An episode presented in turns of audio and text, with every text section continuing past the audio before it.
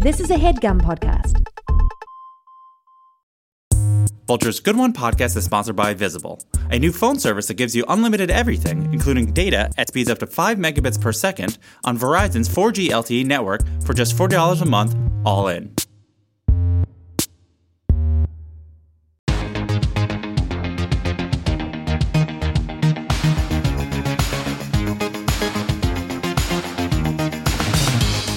And welcome to Good One, a podcast about jokes. I'm your host, Vulture Senior Editor Jesse David Fox. Our guest this week is a brilliant comedian, one time host of Vulture's What the Tuck, a RuPaul's Drag Race podcast, and future TV star Joel Kim Booster, as he'll be starring alongside Kal Penn in the new Mike Schur produced NBC comedy Sunnyside next fall. We're going to be talking about his set on The Late Late Show with James Corden from January of this year, and just how much has changed since Joel's first late night set on Conan in June of 2016, both as we discussed for comedy generally and Joel's comedy specifically. In those two and a half years, which is a lifetime in a young comedian's career, Joel went from a, a charming, strong joke writer to the undeniably wholly unique stand up he is today. It's also during this period that Joel shaped his onstage persona of a hot idiot. I should note, Joel is not an idiot, but he is hot, and we discuss how that plays into his stand up on the episode. So, here is Joel Kim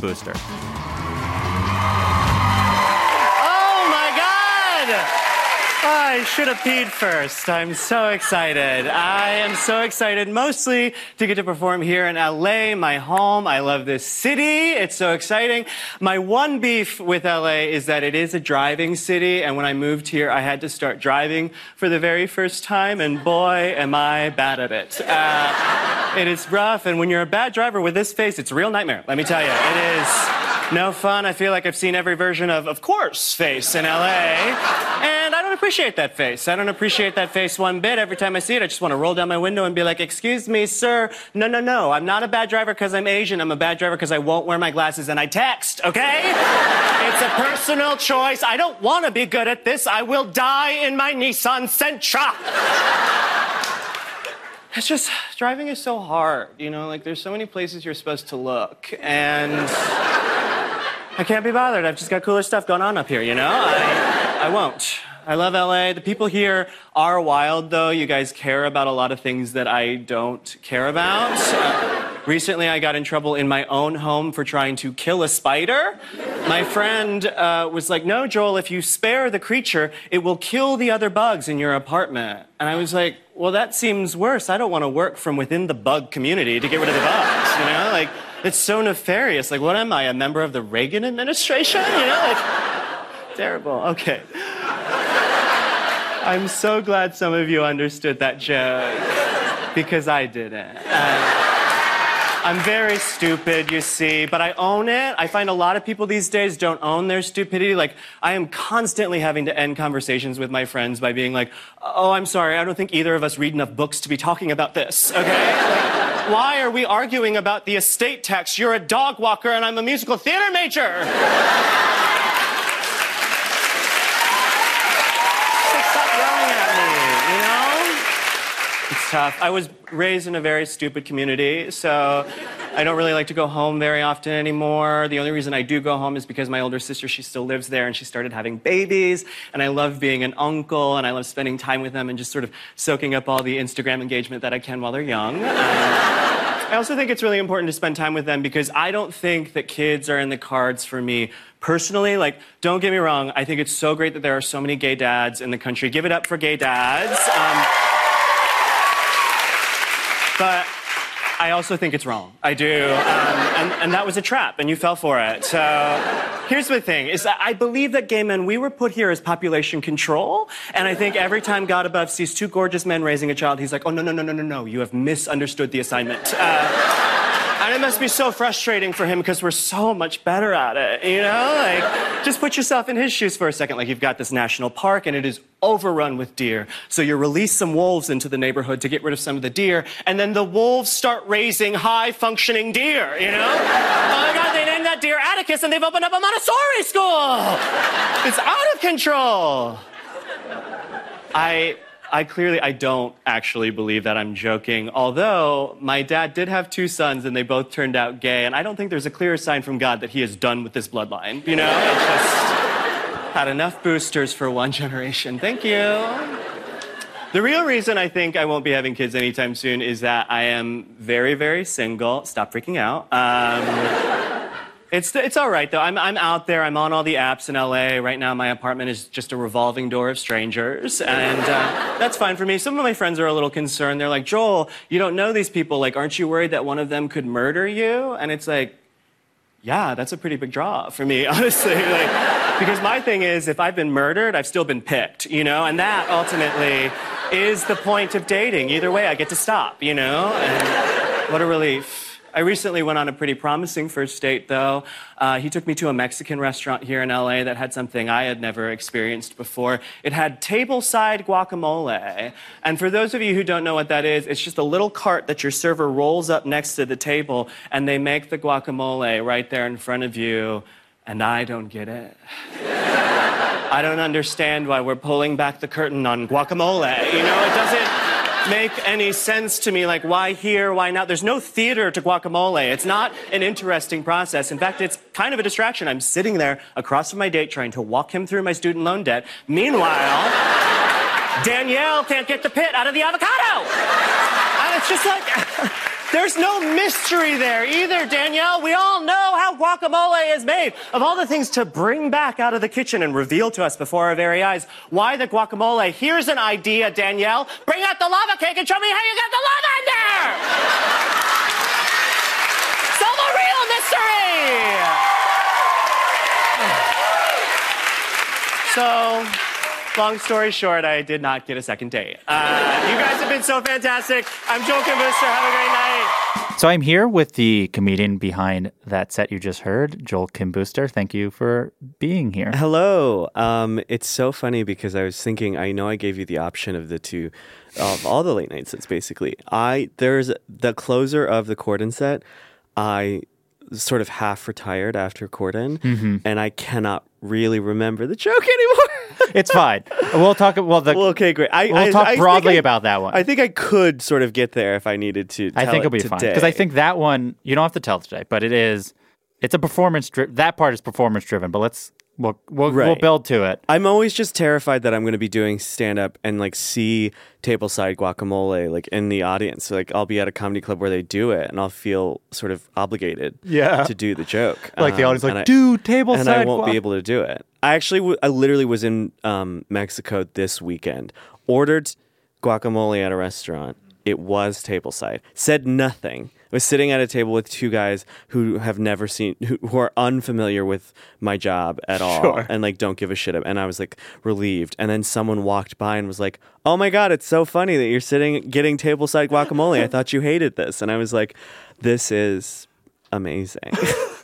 But let's let's back up a little bit. So this was recorded in 2019. Your first late night appearance was on Conan in June 2016. wow. Yeah. So that's about two and a half years. So I just want to touch lightly on the Conan set and specifically the joke. So, as you can imagine, it was a little weird growing up in the Midwest with this face and that family. I mean, I literally knew I was gay before I knew I was Asian. Uh, yeah. It, uh, it actually came as quite a shock when I finally found out. I'm what? You know, like, uh, but it's. weird. What did that joke mean to you? or for your sort of stand up art? I, I'm not even sure like when the genesis of that joke occurred because it is a real. It is just like a true fact about me. Like I really did. That is like um you know a big part of my background, and it just sort of succinctly sets up like a huge part of my background, which is a uh, you know I am Asian. They nobody needs background on that. They can see it.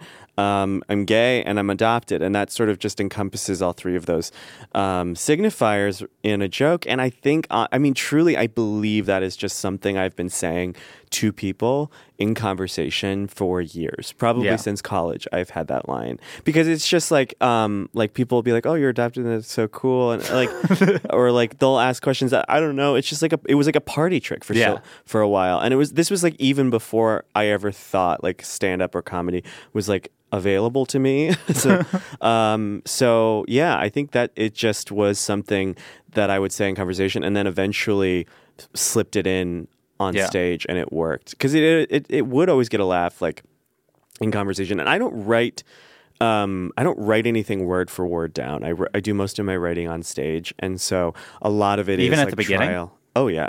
So much of it is trial and error. Like when I was doing stand up in Chicago the first year, I didn't even I was so bad at just the sort of the artistry of stand up and like the mechanics of stand up.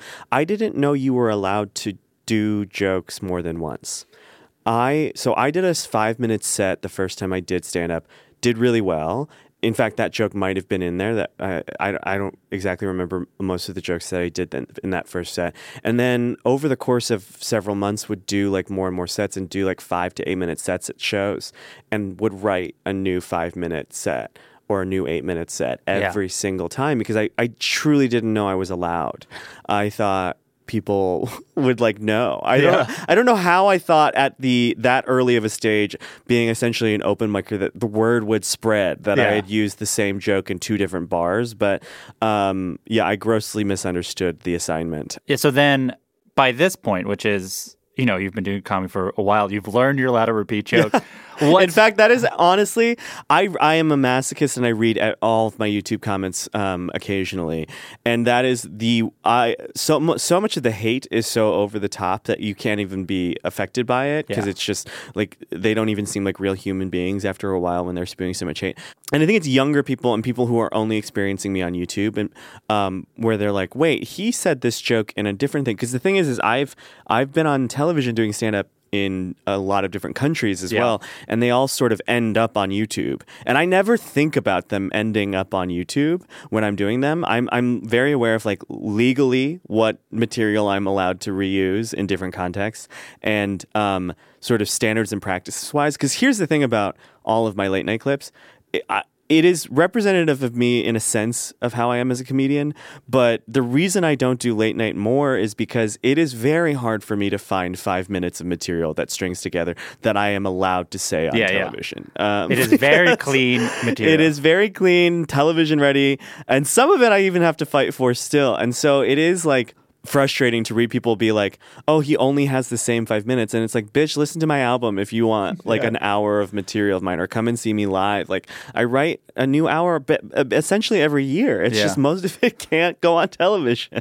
so when you write, it's you you're riffing on stage. You then record it and listen back, or you just try to Yeah, remember. um, I'm a voice memo uh, queen. I, I I have my little phone on the stool, recording everything, and I d- I tend I don't tend to listen to every set uh, immediately. I will eventually like get to the point because I have a fairly good memory. It's like the one um, like trick and, and thing that I was blessed with is that I have a very very good memory, um, and so I can mostly remember everything. But there are little things that get lost, like little inflections or little like um, throwaway lines that I'll forget about, and I'll go back. I'll come back to. Usually, I'll listen to my sets on planes um, when I'm getting ready to headline at a club, and I'll be like, "Oh my god, I totally forgot about this." Like the spider bit Yeah. in the Corden set is something that I said in Boston in June of like 2018, and um, uh, Lisa Treyger, who is a, a friend and a, a, I, an amazing comedian and someone I look up to a lot, told me once that she tries to leave every headlining weekend at a club with at least one new joke, which is um, fairly conservative, Yeah. I think. For so there are people who probably do it a lot more, but that really um, she told me that early, and I try to do that now. And the spider and and sometimes I have stuff at the ready that I'm like, oh, I want to try this, and it, it, it coalesces into a bit, and then sometimes I'm like fuck, I have to think of something to like write about. And the spider bit was that for Yeah. me. And it was like just in Boston. I was like, oh, okay, I'll try this uh, stupid shit about spiders. And then as I was preparing to put this set together and scrounging for material that was clean enough to be on television, I was like, listening back to those sets and I was like, "Oh my god, I truly did those that joke in Boston that weekend and then Never never, did it again, again." Uh, until I started doing it again in the lead up to this Corden set. so the first joke in it is the bad at driving joke, Yes. which is you have you had a, an earlier bad at driving joke, Yes. which um, is a joke you cannot say on television. I don't think.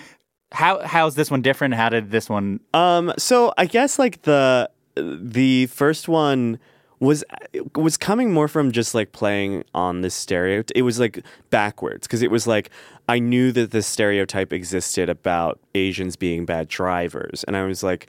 you know, sort of at that point when I was writing a lot of jokes, sort of playing with stereotypes and playing with uh, inverting them and sort of subverting them.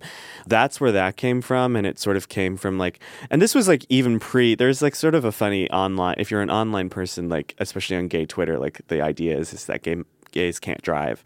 And this was pre this, but it was sort of like it's that was sort of the germ of it of, of like, what if I'm not a bad driver because I'm Asian, but I'm a bad driver because I'm gay, and sort of talking about dick sizes and blah blah blah.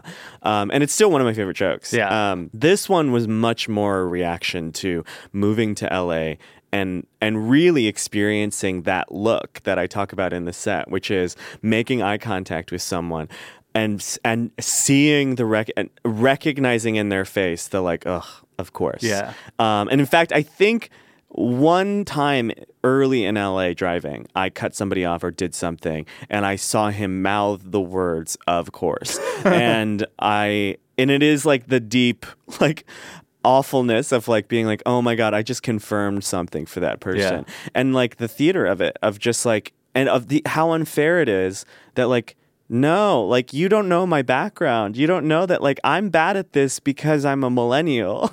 like not I'm bad at this because I'm a bad person, not because uh like whatever you associate with Asians. Like and so that that joke really like came from that place. It's interesting because though it is it, it's clearly about that one thing. It from hearing you talk about it, it it's similar to conversations you've had about rep, what people say in comments and YouTube channels and representation Yeah. and, and what does it mean.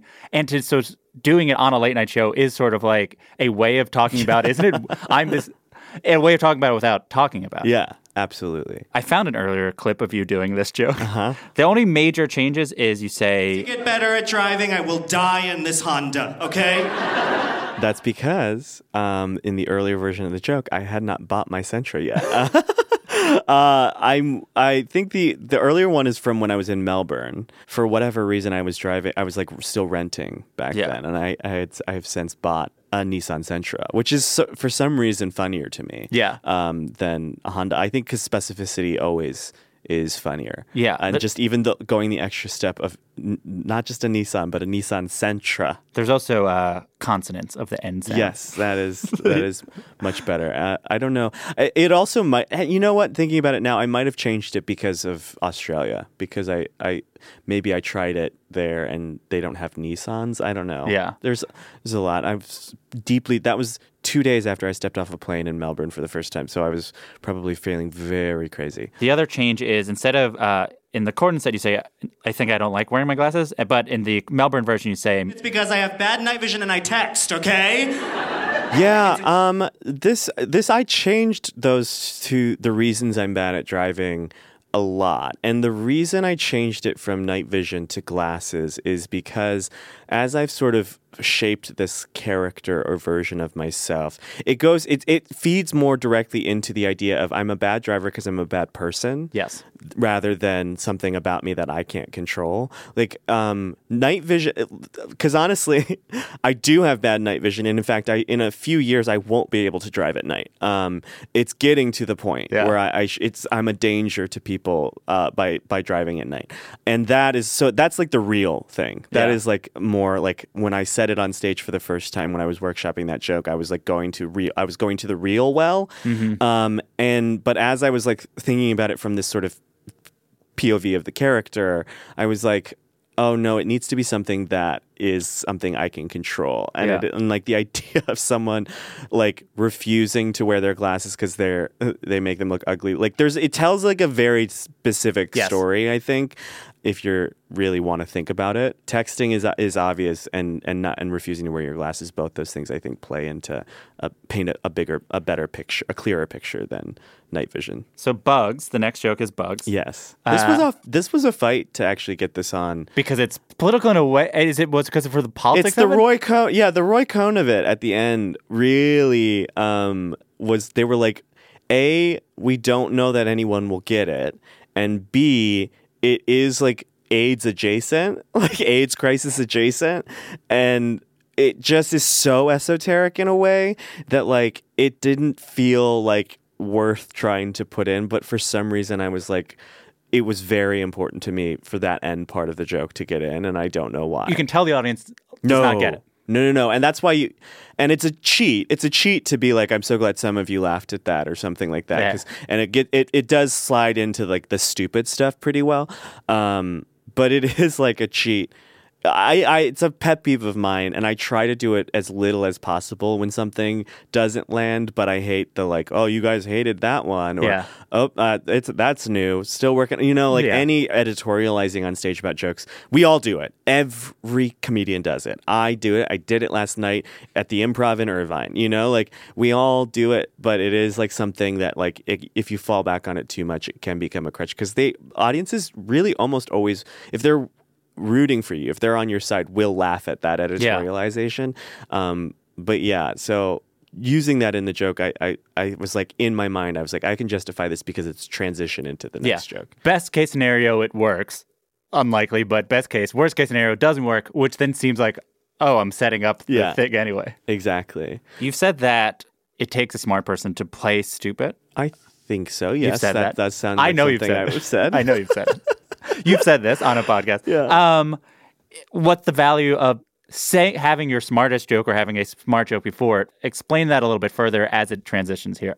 Why it's important that this audience goes like, "Oh, I'm about to go into this stupid stuff. Let me make sure they know this is a smart person." Yeah, I guess for me, like it's it's like a signal. I think to people because it is an esoteric joke. It's not a joke that, uh, you know, I'm I'm lucky enough to be at a point in my career where I can referentially like play in a space where I don't feel beholden to make sure that every single joke every is for every single person in the audience. And so like for me, especially in a 5 minute set that is going to be seen by millions of people, I was like I I do sort of want a little bit of who I am as a person to like peek through, and so it's a it's a little bit of a signal there, and I think it's a little bit of a a, a way to make sure that they know I'm in on the joke of my own stupidity, and like I have always been not like intellectually um, anxious, but like I I've always been a person that has has centered like knowing all the things I don't know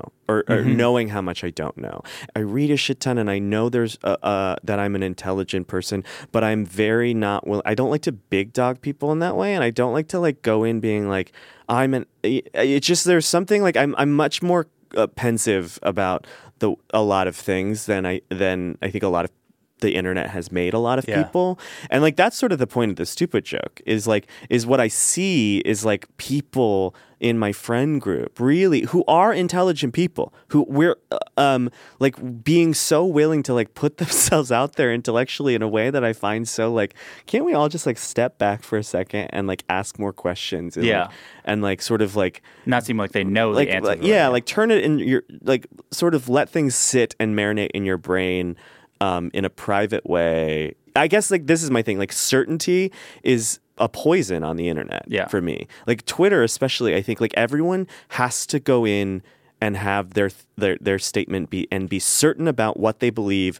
and why they believe it and like it is so weird cuz I'm I don't know. I I find like I'm not like I believe this about Venezuela, but I'm, like, but I'm not. I, I would never like deign to like shoot it out onto the internet with certainty because there's still so much I don't know. I related to it in so much as when I became a journalist and started getting jobs and working at like a magazine where I was like, oh, these are who the smart people are. The smart people are like, they've read all the things and they know this and they reference books and where I would only Yeah, yeah, reference The. Simpsons or whatever. And I imagine there, as you get further and further into comedy, you're sort of met with these sort of smart comedians, regardless of how smart they are, but they are like their brand is how they're smart comedians, or they're like they believe the whole like we're philosopher kings or whatever the hell. Is this sort of rooted in how you feel around comedians, and also in the last few years where like comedy is important? Uh-huh. What does it mean for you to be like I'm gonna be stupid on stage? I think I mean it's so important to me because like you think about what like we're constantly confronted and asked to think about like what it is we're actually doing here comedians and like we're in this sort of proliferation of like festivals where we're all together and like the internet where we're all sort of thrown in together and asked to analyze and like question and I do think that there's value in like it, it, a lot of people I think want to have it both ways, where they want to be Carlin and they want to be the philosopher king, and they want to be like, what I'm doing here is important, and I'm spitting truth. And then uh, when faced with any sort of outside criticism from people who aren't in the comedy world or something like that, um, they they really balk at that, and they're like, it's just it's just a joke. Yeah, the And Dave like- Chappelle. I really think about Dave Chappelle, where Dave Chappelle wants to be like, I'm, I'm just a silly guy still, and then he's like, please take me as seriously as you would take anyone on earth.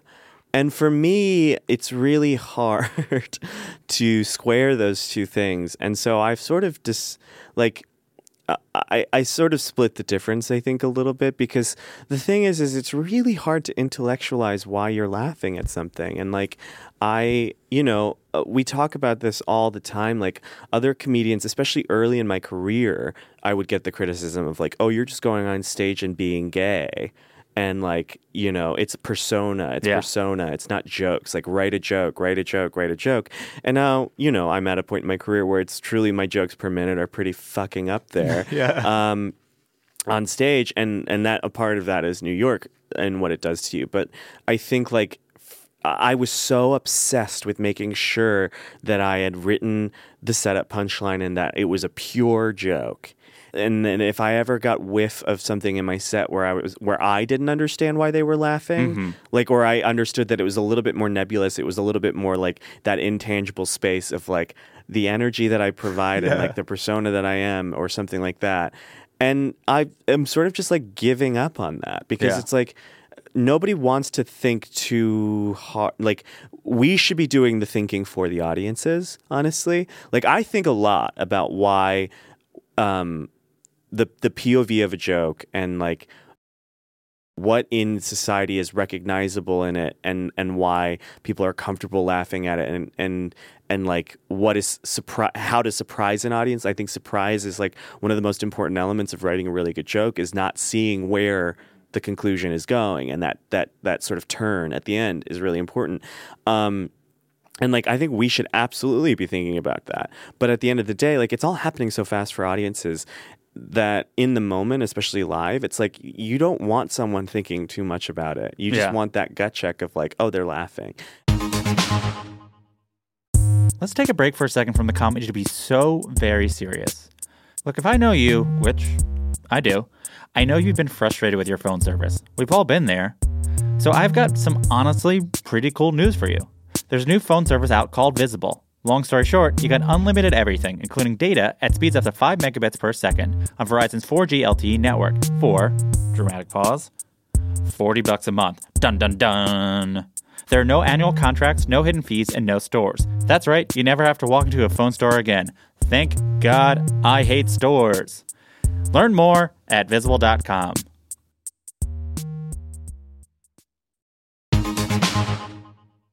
You you used to have jokes about your appearance. I remember Yeah. your album ended with something so like great. I, we're kind of coming to the end of our time together, um, which I'm sad about. I know, but there's only so much time you can stand to look at me. Um, so I want to. And you, you've described your persona now as a hot idiot, and we'll talk a little bit more about being Yeah. hot later. But um, not to get all Nanette, but sort of why, why is it, why self-deprecate at all on stage? Um, it is so um, unfortunate that I, I do reference Nanette is um, not I made this change before Nanette, but she did um, articulate it in a way that sort of made me realize, oh, that's what I that's why I changed to.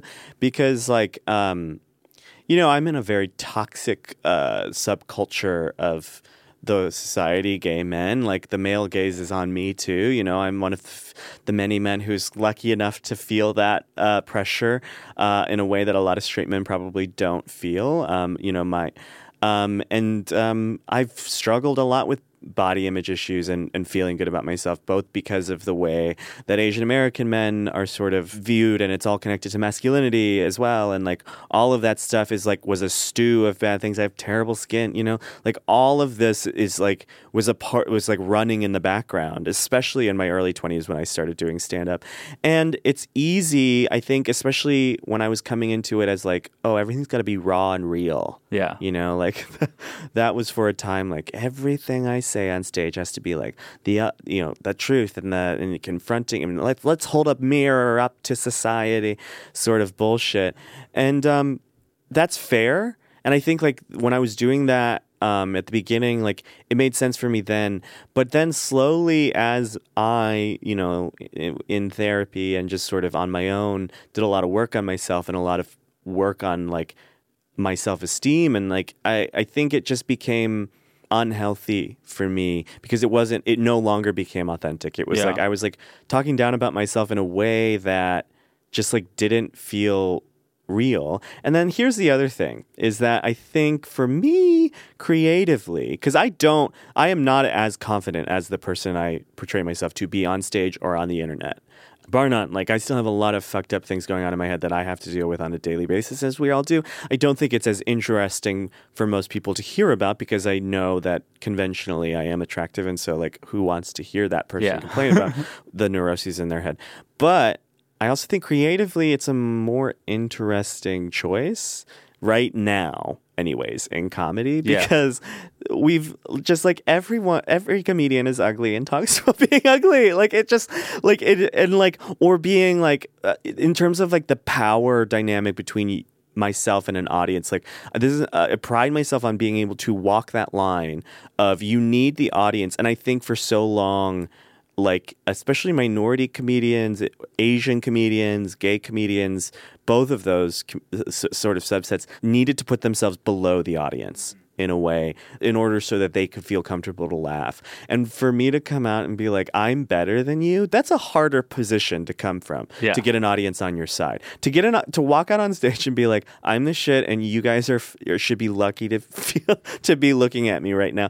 Like that is aggressive and gross and and bad, and yet to to it's a it's a much it's sort of it's a Carlin esque sort of like for me Yeah. anyway school of thought of like can I turn the audience against me and then at the end of the set still have them on my side. Is is the stupidity of it then like a release valve Yes, of that? Absolutely. It is a it's a it's a balancing act because then they can sort of I think like condescend a little bit to me because the, the other thing I should say is that like people who like are on the bandwagon of like oh my god you're so hot it does occasionally feel a little condescending Yeah. because I'm like all right I'm not like I I like hot for a what For- Yeah. uh, like hot for an ex person Yes, I think is exactly. is what I sometimes get is is sort of behind the curtain of some of my compliments online and I'm very aware of that but yeah the stupidity is the balance of that is Yeah. that like if I can if they think that I am too stupid to realize that I'm not actually that hot then like it works out a little bit in my favor So, uh, gay dads is next. This is the first time in your set where you say that you're gay. yeah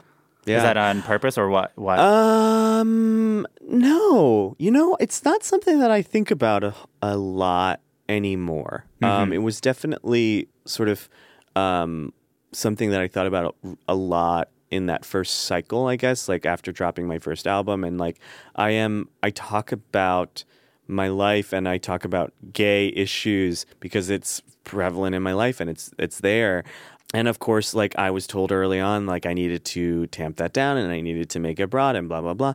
For me, like this is just a really good tight joke. Yeah. Um, and I think um, it's a it's sort of a difficult joke too. There was a, you know, I did this joke and I gave up on this joke for a while. This was like one of the first new jokes I wrote after I dropped my album and I was trying to write this new hour, and I gave up on it because I could not get anyone to get on board with it. And you know what's funny about human psychology and I guess like progress the progressive nature of audiences these days is the thing that turned it was when I started saying, and it sucks because we're so much better at it. That was the key to unlocking this joke for me because I would go in and I'd be like, yeah, I don't think gay people should be raising kids. uh, gay men, especially, were put here as population control, blah, blah, blah, blah, blah. And like people would get really turned off. And Yeah. I think they still do a little bit. But then I say that, and that again is the, the release valve, I think, because then people are like, it signals to them, like, oh no, he. This is wo- this is woke. He's still woke. Like he's not he's not a bigot. Like he, you know, this where it's okay for us to laugh at the rest of this. Yeah, I, I, think. I what I found really interesting about it. So you came up in stand-up comedy at a time where like people were doing gay marriage material. Most people were doing pro-gay marriage material, but like no gay comedian was like, "Why do we want to get married?" Eh, like that stuff. That really everyone was like a collective front. We need to be like gay marriage Yeah. is good. What is interesting with this joke, and I think I hear a little bit more, eh, like John Early does some stuff about this, which is it like directly confronts a certain sort of like gay as gay respectability Yeah. presentation. Like why what does it mean for I guess society or your comedy that this is now like you can take this stance of being like okay now that we got these rights I mean, it is a it's a, it's an absolutely like sort of a privilege of my of the generation of gay men that I I'm in right now too. I think um because like I, and it's a reflection I think of of my politics as well. Like I'm not ardently like and like aggressively like gay marriage it shouldn't be legal it shouldn't but i was i was always one of those you know uh, annoying people on the internet where it was like what about em- housing protections and employment protections before this other Yeah. thing that because those things are things that uh, affect all of us and like a lot of my jokes boiled start from this place where of like obnoxious like um, political stances that I hold very important to me, and I'm like, how can I water this down into something stupid? Yeah. and that the gay dads thing is like something that I said because I did. I mean, this was something I think I said at on the gay beach in New York because these two guys brought their their twins, same mom, same surrogate, same eggs, different sperm, each and and both born at the same time. Yeah. and I'm like, this is I, I guess uh, great for them. I'm so happy for them, and also this is ridiculous. And they're at the gay beach, and like, just like sort of, it, it- was like a moment where, and I said to, I leaned over to my friend, and I was like, those guys misunderstood the assignment, um, completely because this is not it. Um, and like it's judgment. And uh, at the end of the day, I don't give a shit. Like, do whatever the fuck you want. But um, that is sort of the the the culmination of that. And then I was like trying to think pushing myself to, I, there was like a moment in my life where I was like really pushing myself to do more analogies on stage. well this I was. I, it's so funny because I was like is this his first big metaphor yeah, I don't. I'm not that comedian, and yet um, I think especially because I was feeling really neurotic after the album came out, and I was touring, and I was like, I don't want to be touring on this hour anymore. I think partially because I was bored of a lot of that material, and partially because I was like, I had a lot of delusions that most of the audience had heard the album, which is, I can assure you, not the case. Yeah. I, I could probably still do half the material from that album, and people would think it was brand fucking new. 'cause Yeah. Nobody bought that album, and I think so. For me, that was like a period where I was like, I gotta sit down and like really push myself to write a metaphor joke, and that was sort of where I landed. And it's good. I'm glad I did. Maybe I should drop more albums and feel more neurotic about that. But um, that's I- sort of where it is. you mentioned that is it comes at a time where you assume the audience might know this is you mentioned your dad and you said your dad has two sons and it's you do not post the earlier said acknowledge that you're adopted do you find yourself like allowing the audience not to have to know everything about everything for you to tell the joke is that sort of what is born out of i mean like or you're sort of like well that part of me is already in the story Uh, it just wasn't. I I'm an editor at, at heart, and for me, like thinking, especially getting all of this in in five minutes, I was like, um, for that joke to be funny, they don't need to know X. Yeah. Um, when I do that joke in my hour when I'm touring, there's a there's there's moments where it's set up, but honestly, it's the deepest frustration of my life because I feel like I will constantly have to write a new version. I have a I literally have a new joke about my name right now that I do that I throw in to explain my goofy name, and it's like it'll never be better than that first one. Yeah. But uh, for some, but it's like I, it is something weird. It is something about me, and I for a while was like maybe I can get away with never mentioning it, and it's like nah. Like they need to, they need to know that my pam- my mom is white for a lot of these jokes Yeah. to work or make sense. Yeah. Um, and so it's like the never-ending writing exercise for me is writing jokes about like that that are very quick and simple to just like get that in there. Yeah. But for that, I was like, uh, they don't need to know uh, that it's it's not a part of it. The next part is you uh, being murdered by the strangers. um, so there's a change there, which is uh, the line after, because my thing is if I'm being murdered, I'm still being picked, change from uh, I don't do well with rejection to, and this is ultimately uh, the point, to, and ultimately that's the point of dating. Either way, you get to stop.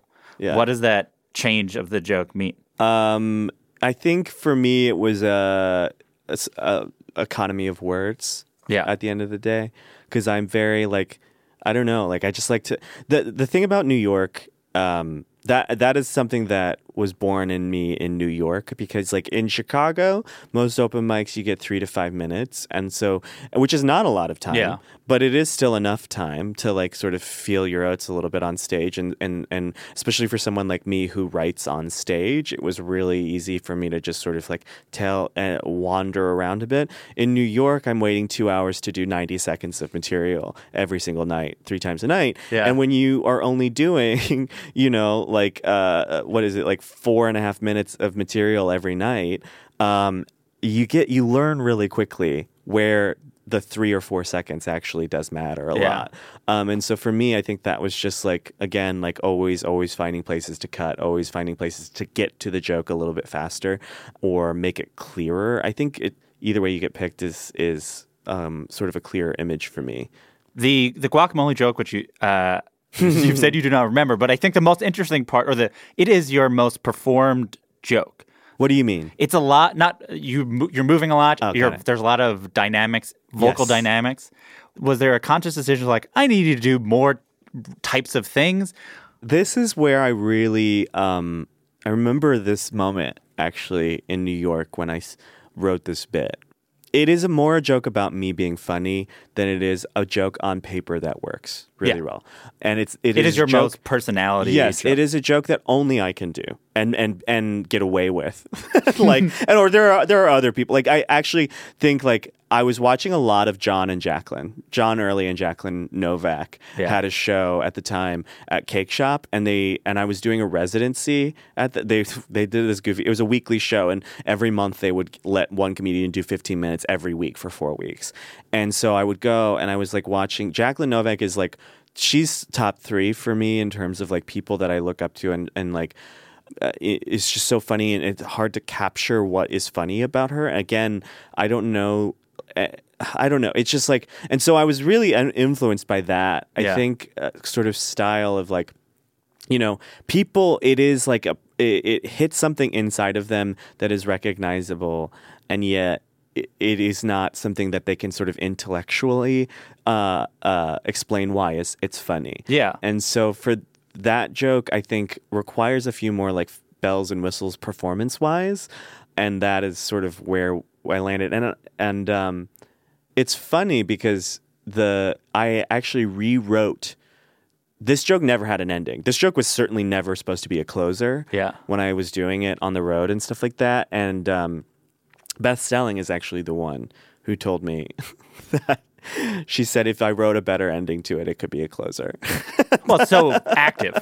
yeah. Um, and Which the- I think the closer, which is, and I didn't get a second date, is the ending of that joke. Yeah, Um, That's why I'm surprised Well, you didn't have an ending. Yeah. That I actually don't normally say on the road. That is just for Corden. That was just to sort of like put a Have a button, button, yeah. on the the Corden. The lava cake bit is what I Yeah, it's a big when I was like, oh, I guess I should put this at the end of a late night set because it is a, qu- a clean joke. Yeah. it's like one of the. I I knew that it was something that could get in on TV. I was like, I need to write a better end, uh, like uh, sort of a second part of the joke. Yeah. that never existed before. I, in fact, do I do that in the Melbourne set too? Do I do the guacamole bit in No. Melbourne? Okay.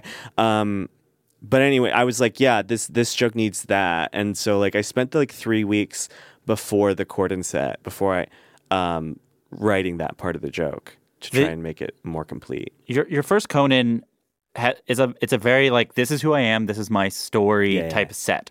The Corden set is more like this is what I'm like, this is how I think. You know, what do you feel like this set communicated to the audience? It, it is a it's like a good encapsulation of like the persona now. Yeah. You know, like it is like I'm moving away from the identity. Not I don't want to say I'm moving away from the identity stuff because it's still all running in the background, but it is less biographical. I think now in a lot of ways, or it's less. It's more.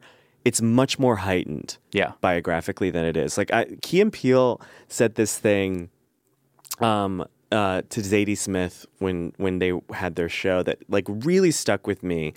Um, and it is so the ethos of like the way I write jokes now is that people laugh at the mythologies that they recognize to be false, and like that is like a very um, fancy way of talking about hyperbole. Yeah. So that is I, I I usually like go back to that quote and go back to that frame of mind when I'm thinking about something that's funny. Because like it's it's partially just stuff shit that I say to my friends that makes them laugh Yeah. that I don't and that does not even ping to me as a joke until I see someone laugh at it. And then I'm like okay how can I take this sort of un this like weird like unformed thing? And then I take it to the stage and just sort of rehab that conversation but with a co- with an audience. And then I'm like how can I mythologize this concept and that is where the punchline comes so like the setups that make people laugh are just stuff that starts in conversation and then i mythologize it and that's the punchline and and that is really most of those jokes are the product of that of just of, of that way of writing a joke i think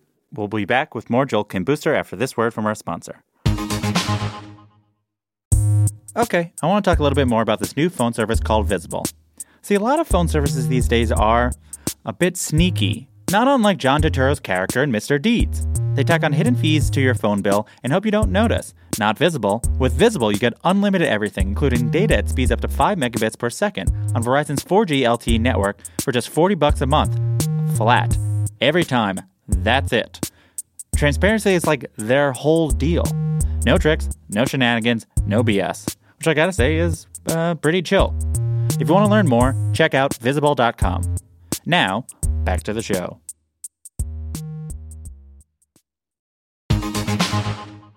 We are back with Joel Kim Booster. We talked about a little bit, but uh, let's talk about being hot. okay I should note uh, that as you talk about, you were good looking before Yeah. you sort of what we're talking about when the idea of Joel Kim Booster as a hot person is. Uh, I feel like Pat Regan said it best, which is a porn quality body. that's psycho. To, that is actually psycho to me because I, I, I was literally just said to my trainer today. I think part of my body dysmorphia comes from the fact that I'm watching porn every day, and like you, because he would, he's a straight man. And I was like, you don't have to deal with that. Yeah, yeah. like that's one of the things that sets us apart.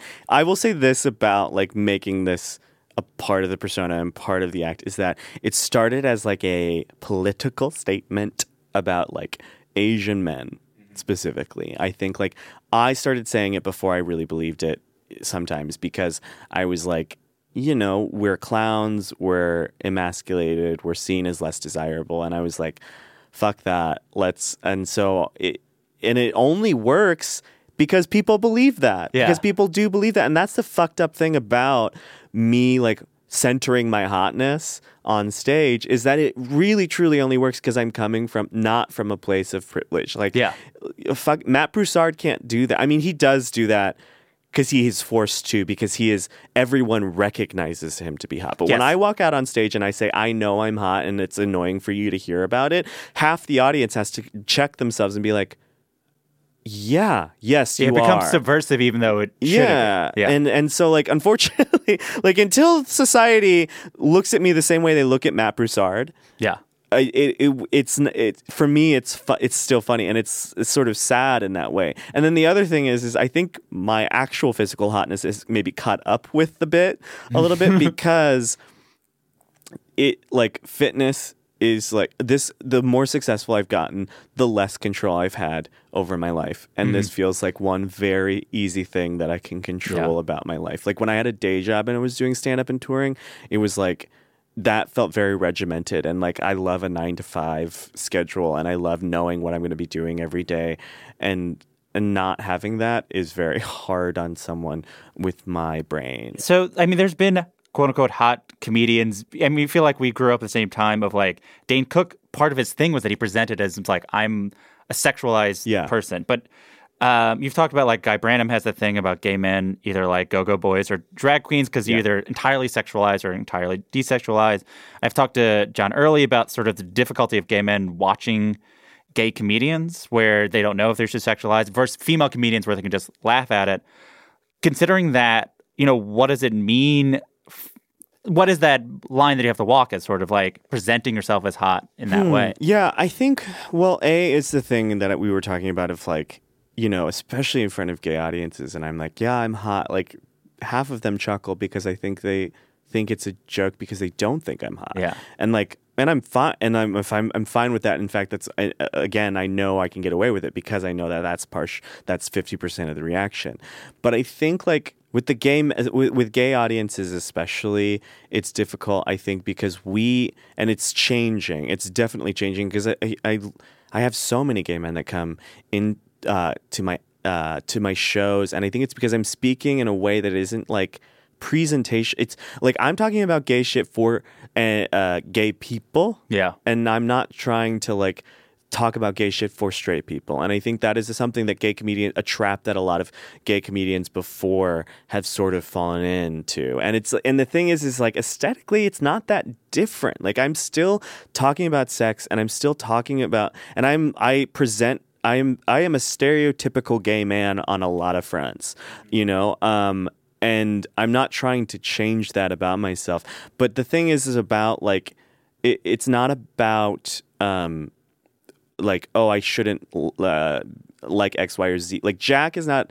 Uh, a bad character of a gay man because he's a stereotype. It's, it's because he's only a, it's a Yeah. two dimensional thing, Yeah. and it's like I think there's enough in my set and enough about my sort of what I'm presenting and putting out there that it feels three dimensional. Because the thing is, is like gay stereotypes exist because a lot of us do like fucking pop music, and a lot of us are big old sluts, and a lot of us are frivolous and this and that and the other thing. But there's we also have inner lives, Yeah. and like I think like I'm sort of deepening that in a way, and I'm very proud that like I'm I you know like there's if you don't recognize that yourself in me. I think that's the problem with like a lot of gay audiences is that we grew up having to queer other people's stories Yeah. and like find ourselves in Muriel's wedding or like these other like sort of iconically quote unquote queer films that aren't actually gay Yeah. but we just made them gay movies because they, we were able to queer the narratives of those of those movies and put ourselves in uh, the the closest thing that we could find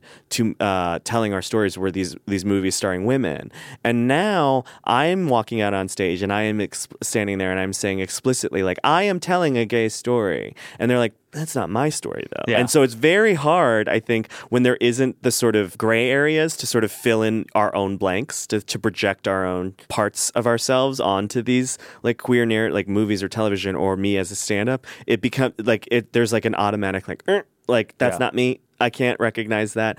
But I think I'm trying what I'm I'm really really trying is to split the difference between like being like I am representing all gay men, which I am definitely not, Yeah. and just allowing space for people to for me to be like I am an individual who also is gay and it's okay and like if people think that we're all like me, that's not a problem for the community. That's a problem for the world writ large who can't who has no imagination. in in between the the Conan set and the Corden set, I was thinking about the sort of new an exposure to gay audiences that maybe did not exist in certain ways in so much as one, which is sort of how Brooklyn and now I imagine east east part of LA, that scene has become way more gay than you would ever imagine, even like five years ago, four years Yeah. ago.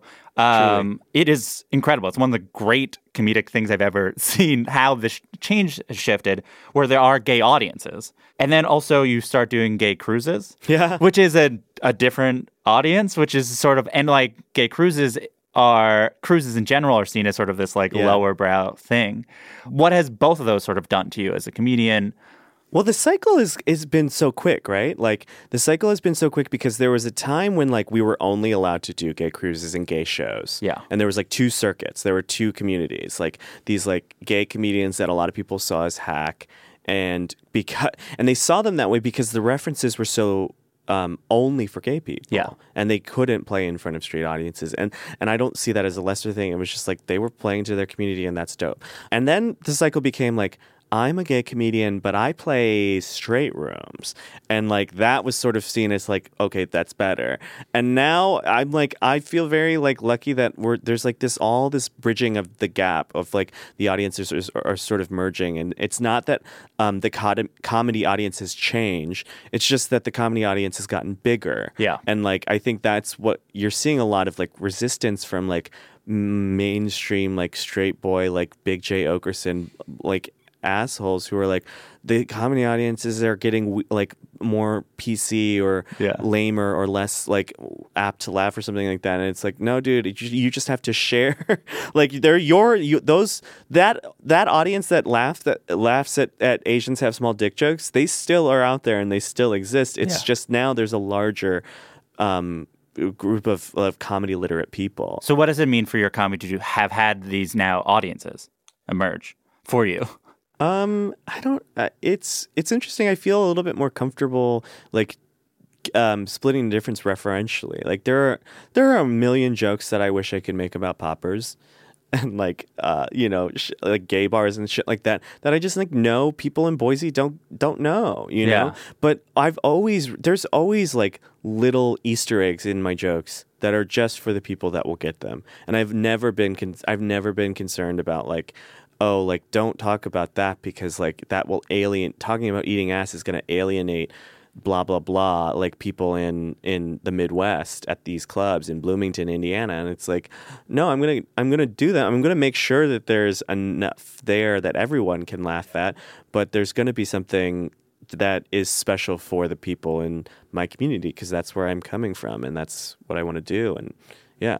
And that's I, I will one very quickly I just want to say it's very frustrating to me when I see people criticism of my work being like, "Oh, another gay comedian that only talks about sex." And it's like I don't see myself that way. I see myself as a sex comedian in the same way Yeah. that Dane Cook was a sex Yeah. comedian, in the same way that Nikki um, Glazer. uh, Glazer is a is a, a comedian that talks a lot about sex, and the same way that Lisa fucking Lampanelli talked about sex. You know, like there's a whole class. Like I don't, I put myself in that Yeah.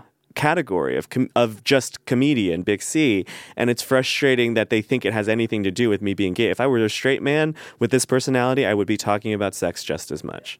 You know, you've talked early on about people in Chicago would be like, "Oh, you're just telling gay jokes or whatever," even though you're just like, you're like, "I'm telling John Mulaney jokes." I'm ta- sort of yeah, I'm talking about dating, and I happen to be gay, so in uh, in 2016, you wrote on Medium after the Pulse nightclub shootings. Um, I can't believe you found my media.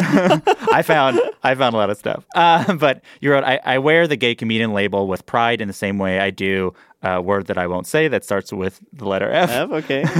I know you're likely, or in the case of the latter, definitely trying to say something hurtful, but all I hear is better at art. But as a comedian that has sort of balance doing these jokes in Corden and doing these jokes in gay cruises and Brooklyn and then being on NBC, at this point now, what does it mean in 2019, 2020, whatever, what does it mean now for you to be a quote unquote gay comedian? It's a paradigm shift, I think, because here's the thing. Like, I think about it in terms of like the gay section of Netflix. And we all sort of, it's like the joke that like 90% of those movies are shit, but we'll watch them, you know, because that's what we get. And I think about it the same in the cruises. Is and I, I would like to say I would like to shout out specifically Brad Loekle, who was the first comedian I ever opened for in Chicago um, who has who does every single Atlantis gay cruise and is one of the best comedians I've ever had the privilege of working with. So so funny, and if he were my age, if he would come up at the same time as me, he would be a huge fucking star. And it is a, a sh- damn shame that he is of a different generation, and I. th- Uh, you know, and he still has time. I don't know why I'm talking about him like he's de- dying, but he's so Yeah. great. But um, and I, and I want to separate Brad from that because there is there are cruise ship comedians and gay comedians. Because I think there there's this idea that like because our community for so long would accept hack shit, that is what they we should we should you know you work to the audience's level. Yeah. And it's like no, like here's the thing. If you want to say like that guy's a gay comedian, I know I'm fucking great at what I do. I know I travel around this goddamn planet and I make people of all fucking walks of life laugh. And so if that can par- shift the paradigm and suddenly the idea of going to the gay section of Netflix means you're looking at high quality movies like Yeah. and changing and and re- removing that stigma then god bless like yeah i'm gonna go on that fucking cruise ship because a it's a, a free vacation for me and i have a good ass time and b those people on those cru- on that cruise ship deserve cerebral well thought out jokes just as much as the next person. They don't need to hear another joke about the fucking cafeteria workers on the boat, you know, Yeah. like just because they're on a cruise ship. And and that is sort of where I'm at from it. Is like I think I think there's a lot of comedians I can think of who are like, I don't want to go and do that show at that gay bar because they only want to hear uh, drag queen humor. And it's like, No, go into that gay bar and give those people the same fucking good ass shit that you're gonna put on, uh, Yeah. you know, in a comedy club, and they will rise to that because they, the gay people are smart too. And so that for me is what that really means is that like, yeah, I, I just want to shift that paradigm a little bit.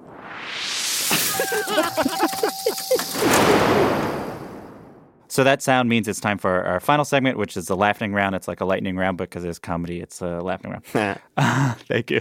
Uh, is there a joke you'd like to steal in a way that no one would know you stole it, but you can sort of have it? It's a sort of different dimension. Everything's the same except for you have this person's joke. It's yours. It's always been yours. Oh my God. I mean, I can tell you really quickly three people who would fit in that realm, and it would be uh, Naomi Ekperigin, Jacqueline Novak, and and um, and John Early for sure. I, I, just because it, of the quickness, I, and it, she's fresh in my mind. Naomi's um, "Stop Jogging at Dusk and Dawn." oh God, she's the funniest person. Yeah. She's Naomi Ekperigin is so, is so so funny. The Megan Lindsay's and Sarah's "You Got to Stop Jogging at Dusk and Dawn" is something that I would steal and take with my own in a, in a heartbeat. Your play, Kate and Sam Are Not Breaking Up, is currently selling on Amazon for $1,500. That is not true. yeah. The only you can only buy it like someone has two used copies and they're selling it for 1000 That is so fucking funny. If you're listening to this and you want to read that play, email me. I'll send you a fucking Google Doc with it because uh, you don't need to spend a thousand dollars on that play. That's so funny. I did know that the people who published it originally went under. Um, I had no idea that someone was sh- selling um, them. That's so funny. Yeah, that was it. I just wanted to let you know that that thank was, you. it was insane. Uh, can you do an impression of yourself? Uh, that's uh uh, between every joke. Uh, uh, and like a lot of you knows and likes and ums. Um, that's the only thing I hear when I listen to myself. Do you have a joke that doesn't work? You can never get an audience to laugh at it, but you'll go to your grave thinking it's funny. Uh, uh, a few. What is one? Um, one that I have that is I had to start doing the revolving door of, of strangers joke that is in the Corden one right now, and this actually this has maybe a forty or thirty five percent success rate, and it is for the people is that um oh I'm on the apps all the time and I'm uh, when I'm traveling and and uh, I'll invite people over from the apps and my friends get nervous. And so the first thing i always do when i get to a new town is google to see if there have been a rash of disappearing gay men for one because i don't want to get murdered and also because i can't help solve another mystery. I'm there to i'm there to work okay? But i will crack the case and that's the joke. And i think it happens so fast sometimes that people are like wait what? But again it is like this mythology of me as like a gay detective is Yeah. so funny to me that image. But yeah it never works. I always do it though. All right, interview over. okay That's it for this week's episode. You can watch Joel Kim Booster's late night sets on YouTube or listen to his album Model Minority wherever you stream or download. You'll be able to watch Sunnyside on NBC this fall. Follow Joel on Twitter at I Hate Joel Kim. Good One is produced by Mike Comite with production assistance from Marissa Melnick and research help from Matthew Silver. Justin D. Wright did our theme song. Write a review and rate the show on Apple Podcasts. Five stars, please. And hey, if you know anyone who might like the podcast, maybe tell them. What the heck? You can email me comments, questions, or laughing around suggestions to goodonepodcast at gmail.com. I'm Jesse David Fox, and you can follow me at Jesse David Fox. We'll be back next week with a new episode and a new joke. Have a good one. That was a headgum podcast.